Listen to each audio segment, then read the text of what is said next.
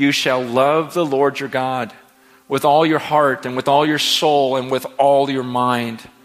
This is the first, the great and first commandment. And a second is like it you shall love your neighbor as yourself. On these two commandments depend all the law and the prophets. Okay, if, if we want to just simplify things right now, there it is. The, all the law, the prophets, you, you can, they, they hang on these two commands. Love the Lord your God with all your heart, all your soul, all your mind. Don't let anything else become primary. Don't let anything else go beyond this love for God. And I got to ask you do, you, do you, do you love Him right now? Like you personally, can you describe this, this thing you have with God?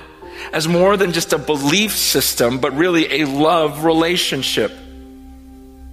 I mean, is this really about you? Is your relationship with God really yours?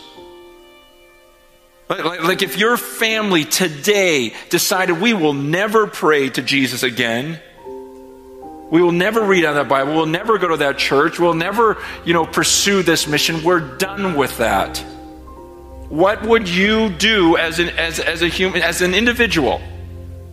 Like, would you say, you know what, I don't care, mom, dad, brother, sister, friends, I don't care.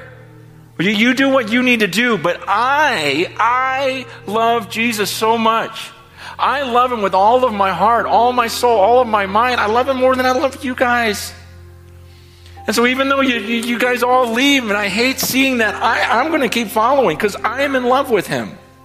I really am. You got to know that that's true about you, that your relationship with Him is really yours.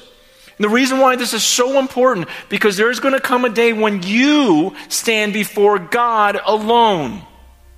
It's you and Him, it's you and God. And at that time, He says one of two things for you. Either He says, Well done, good and faithful servant, like we've been talking about, which is our dream. Or He says to you, Depart from me, I never knew you. I knew your wife. I loved your wife. She loved me. I, I, knew your kids. I knew your friends. I knew these people in your neighborhood. Man, uh, they loved me. But I never knew you. Depart from me. I never knew you. You never loved me. You only loved me because your family did. You only love me because you're interested in this person or this friendship or this relationship. And that's why it's so important that it's your own relationship with God.